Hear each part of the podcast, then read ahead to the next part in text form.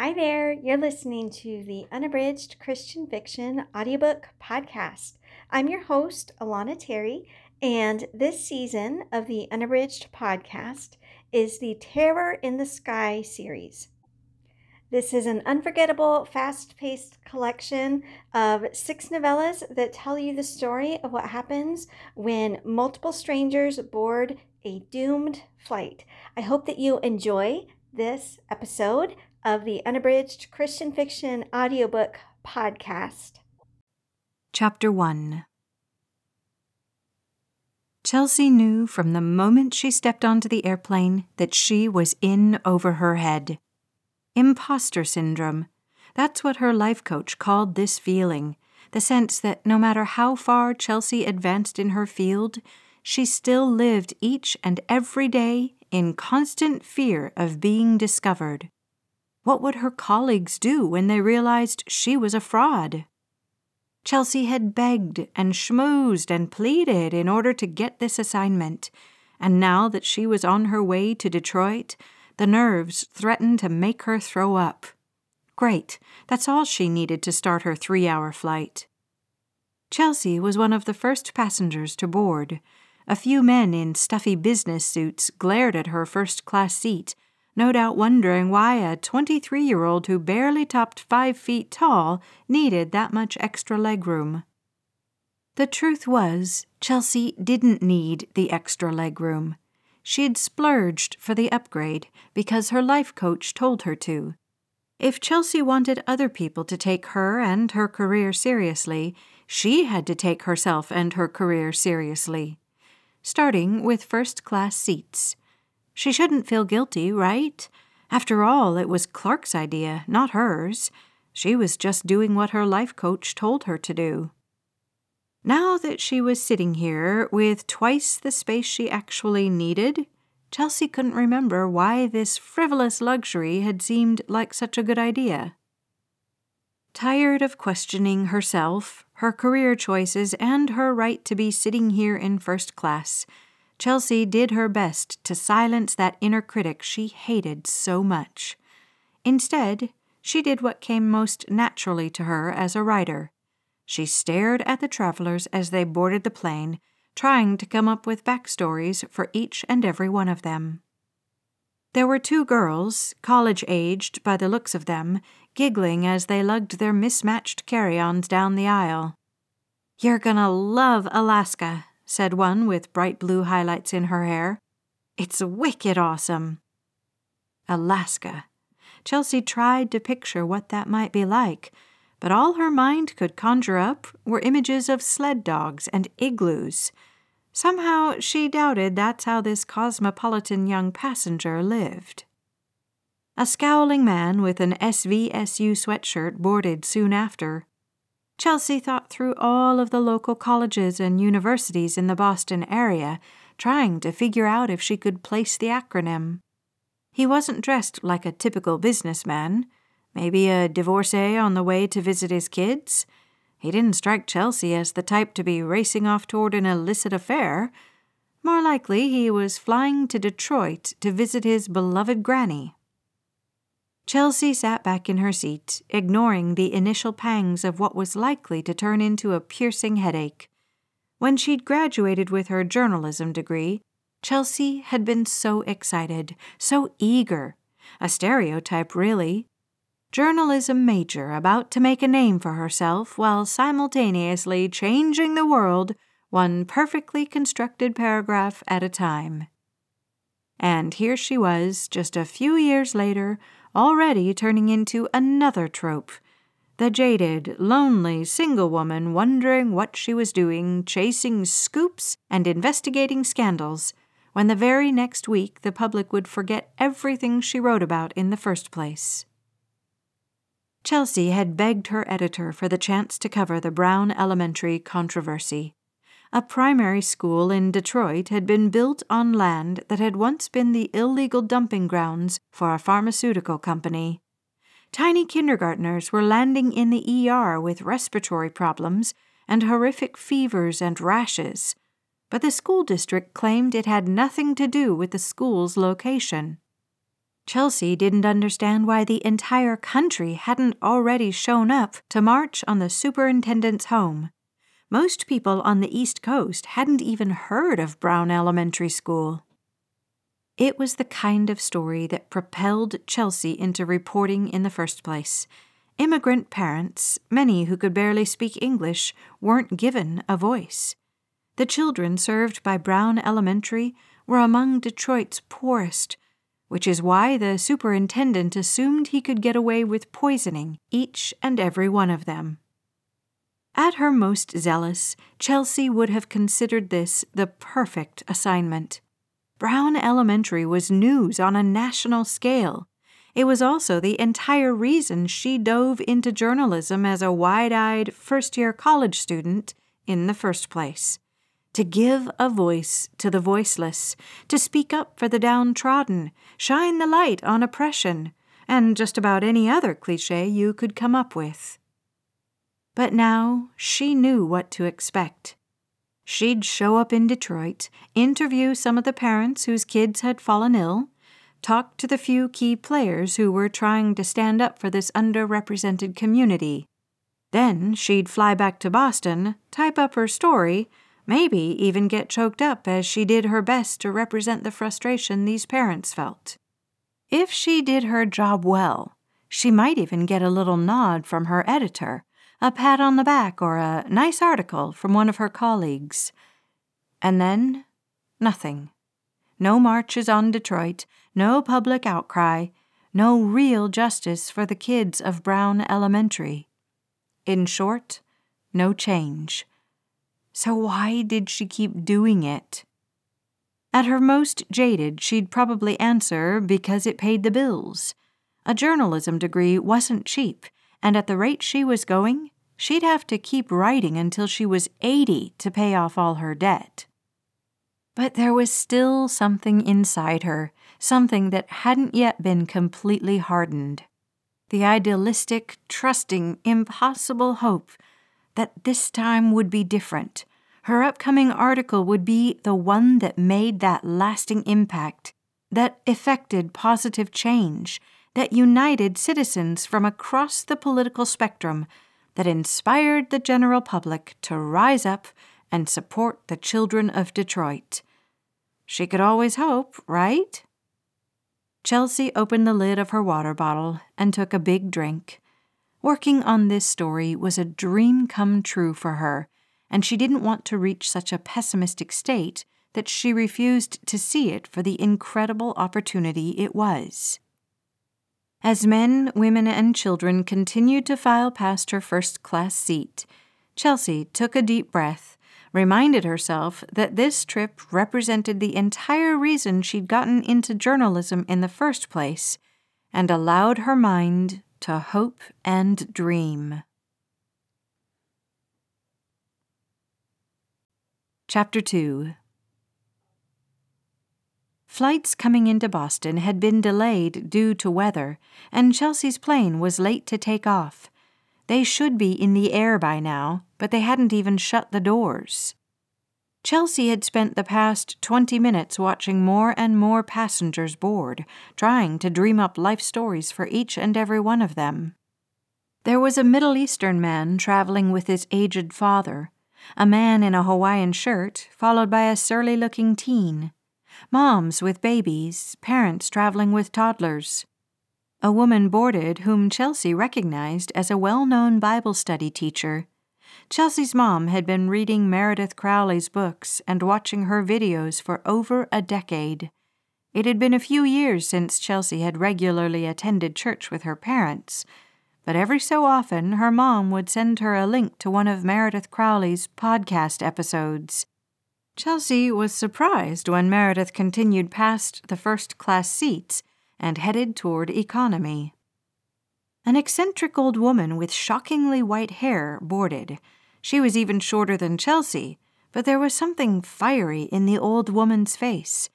Chelsea tried to think up an appropriate backstory. A doctor? Teacher? maybe a flight nurse. There was something confident, something piercing in the woman's expression. It reminded Chelsea of an interview she'd done a few months ago with an old woman who had the distinction of being the very first female detective on Boston's police force. Whoever this passenger on the airplane was, Chelsea could sense she had the spirit of an adventurer, a pioneer. Chelsea liked to think of herself in the same way.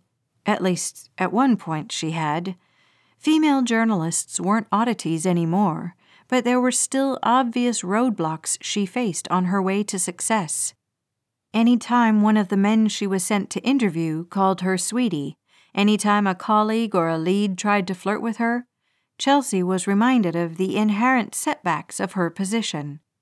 Unfortunately, the environment was hostile enough that women were suspicious and jealous of each other instead of joining forces and standing up for themselves. Chelsea knew for a fact that some of her colleagues talked behind her back, complaining and gossiping that the only reason she'd progressed as far as she had in her career was because she was a pretty face. As hard as Chelsea tried to keep her reputation squeaky clean and her work relationships free from drama, there were still people who thought she was advancing in her career by sleeping with her bosses. As if. Chelsea's coach told her that the only way to prove these gossips wrong was to become an even better journalist. The problem with Clark's advice was that with each new step Chelsea took up the ladder of acclaim, there were over a dozen of her colleagues who hated Chelsea for her advancement and made up horrible lies about her success. Chelsea was storing up all these experiences one day she planned to write a memoir exposing the rampant sexism and harassment female journalists still faced in the 21st century. Until then, she had to do exactly what Clark told her to do in those coaching calls she was paying so much for focus on advancing her career, silencing the inner voice that told her she wasn't making any difference. Ladies and gentlemen, I'm Tracy, one of your flight attendants today. The voice pulled Chelsea out of her pity party. While the flight attendant recited her safety speech, Chelsea sat back in her seat and tried to relax. She'd been working insanely long hours, preparing for her Detroit trip, finishing up work on a story about police brutality in a city as purportedly progressive and forward thinking as Boston. If anything, Chelsea deserved a few hours of uninterrupted rest. She'd already made herself a promise that on the way to Detroit, she wouldn't pull out any writing. Her cell was prepped with dozens of podcast episodes she'd been meaning to catch up on. Nothing overtly work related, mostly true crime shows she liked to follow. And if she felt guilty being that frivolous with her time, she had several workbook assignments due to Clark before their coaching call next week. The captain has closed the doors, Tracy announced to the cabin, and we'll be taking off shortly. Welcome aboard Flight 219, offering you nonstop service to Detroit. Chapter 3 While the passenger seated beside her slept, Chelsea pulled out the workbook assignments Clark had emailed her last week. Typically, she wouldn't want to write anything so personal with strangers looking over her shoulder, but her neighbor was dead to the world, the aisle was twice as wide as the ones in coach, so Chelsea had all the privacy she could want. She'd met Clark last year, covering a story about the digital nomad lifestyle. Clark was based in Boston, but he'd set up his online coaching practice so he could travel the world.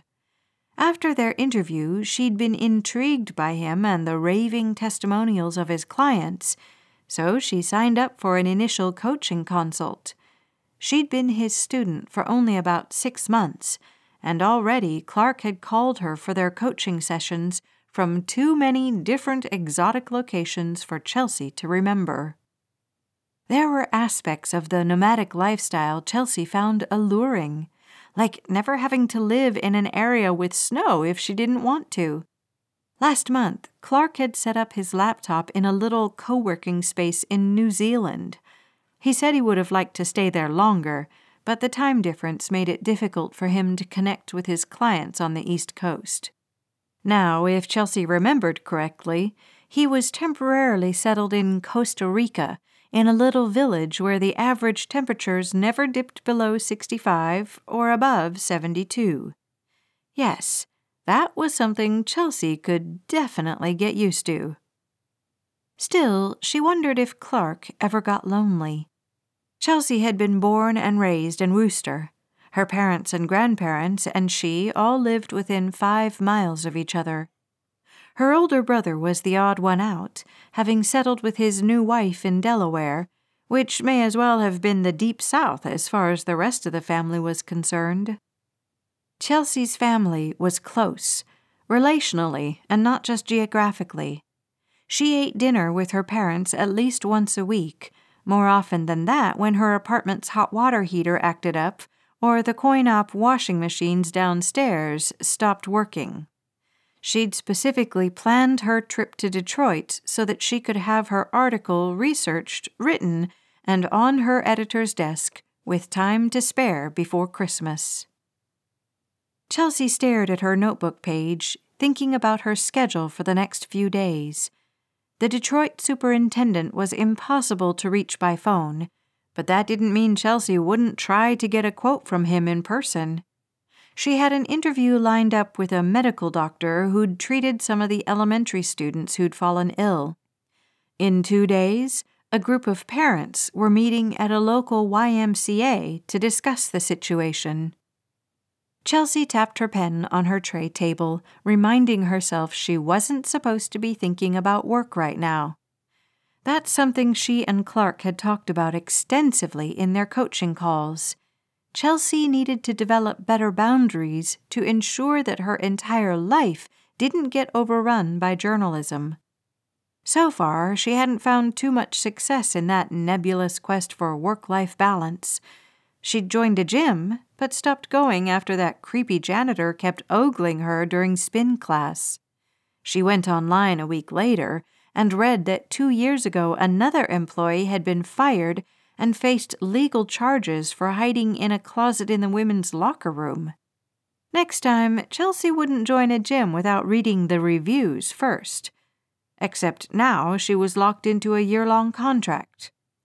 Well, nobody could claim she hadn't tried. Chelsea's best friend from high school was working as a youth leader at a large church in the Cambridge area. It was the perfect job for Bree, really. Even as teens, Bree had been the most serious about her faith, and Chelsea was happy her friend had found a calling that was not only rewarding, but offered her a regular paycheck. It seemed as if everyone Chelsea knew when she was younger was now settled into real life. Bree had church, her brother had his wife and new job out in Delaware, as well as something like a dozen nieces and nephews he saw on an almost daily basis. Chelsea knew she should be thankful for her job and the opportunities God had given her. Heaven knew finding steady work as a journalist straight out of college was on the same level as stumbling across a winning lottery ticket while picking up litter in a parking lot. So, why did she feel like she was still searching for her life's meaning? Clark told her it was a normal stage of young adulthood. Bree said it was because Chelsea still hadn't surrendered her life totally over to God, whatever that meant. Mom thought this sense of unrest came because Chelsea had such miserable luck in the dating world. Whatever the reason, Chelsea couldn't shake the feeling that something was missing from her life, and that unease only made her feel guilty. She had every reason to be thankful. Her sense of dissatisfaction with her personal status quo was the reason she'd hired Clark to be her life coach in the first place. That, and the fact that when she interviewed him, he seemed to light up every time he talked about helping people discover their life's deeper meaning. Well, if he could help Chelsea find even a tenth of the motivation and passion she saw in him, he was well worth his monthly retainer. That was why she was so disciplined about completing each and every task he assigned her. That was why she'd printed up these dozen workbook pages and was committed to knocking some of them out before she put in her earbuds and tuned out the world with something light and funny to listen to. She took a deep breath, tried to get her mind into a state of gentle awareness like Clark taught her, and began the process of filling out her first worksheet. The problem with Clark's coaching method was that Chelsea still hadn't learned to turn off her inner editor. She read each and every word of her answer through Clark's eyes, wondering what he'd think of her, what he'd say to her. Sometimes hearing his gentle encouragement in the back of her head was immensely helpful. Like the time she wrote about how stupid she felt for stumbling over her words at a meeting with mostly male colleagues. I hate it when I make myself sound like a fool, she'd written, and immediately heard Clark's encouraging words. Would you tell a five year old that she was stupid and you hated her if she pronounced a word wrong or got a little flustered with public speaking? No, of course she wouldn't. This coaching process was taking longer than Chelsea hoped, but at least she was learning how to be gentle with herself. Chelsea's mom didn't approve. According to her, it wasn't right for a female to get counseling from a male. It also didn't help that mom didn't understand the difference between a life coach and a licensed therapist to begin with. She assumed that the fact that Chelsea was talking to anybody about her deep personal issues meant she was somehow psychologically scarred. I didn't think we did that bad of a job raising you, she'd say, as if all Chelsea and Clark talked about were the lowest points in Chelsea's childhood. Bree was a better listener, but even though she never said so, Chelsea got the sense that her best friend would approve more if Chelsea went to a pastor or Christian counselor. Chelsea wasn't against church or Christianity. She still attended services with her parents if she was home for the weekend, and she couldn't remember missing an Easter sunrise or Christmas Eve service in her entire life. Sometimes it bothered her the way Christians she loved acted as though she was selfish or somehow less of a believer because she wasn't working for the church like Bree or attending Bible studies or prayer meetings three or four days a week like her mom. Chelsea loved the Lord, but had other interests and hobbies outside of church what was so wrong with that? The worksheet she'd been journaling on had questions about her past achievements. When Chelsea saw all the accomplishments she'd made in the past two years written out on paper, she felt even more guilty for being so dissatisfied. If Chelsea could have seen this list during her first year of college, if she could have known where all that hard work would one day take her, she probably would have started squealing with giddy excitement. So, where was the joy, the spark? Clark's worksheet, his ta da list as opposed to a to do list, was meant to help Chelsea realize all that she did have to be thankful for. But instead, it just reinforced her fear that there was something intrinsically wrong with her. Imagine you're receiving an award for all the hard work you've done. Your friends, loved ones, and colleagues are all there cheering for you. How do you feel? Chelsea stared at the question, wondering if she'd answer it truthfully or the way Clark expected. She poised her pen above the lines. Honestly, she wrote, I'd feel like a total fraud like any minute, whoever gave me the award would turn on the lights and stop the applause halfway through and tell everyone that it was all some giant mistake. She let out her breath. Her answer wasn't going to make her life coach happy. Is that what you'd tell a little five year old girl if she was about to accept an award she'd earned by her hard work?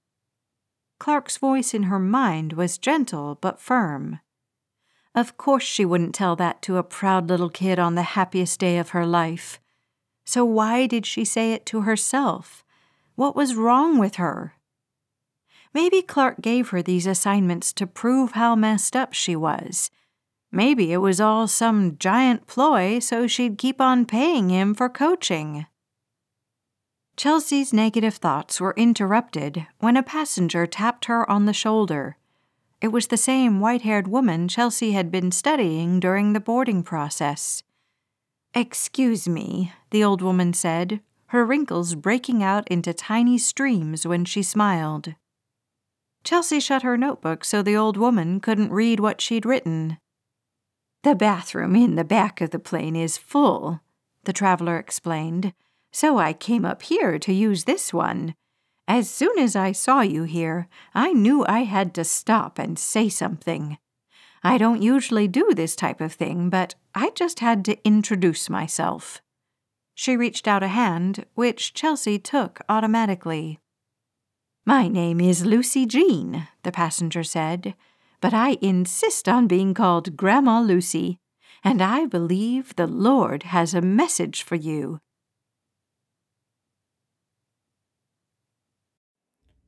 Thanks for listening to the Unabridged Christian Fiction audiobook podcast. This has been the Terror in the Skies series written by me, Alana Terry, and narrated by Becky Dowdy. If you want to listen to or read this entire series without interruptions, you can look for the Terror in the Skies series by Alana Terry wherever you shop for ebooks, paperbacks, or audiobooks.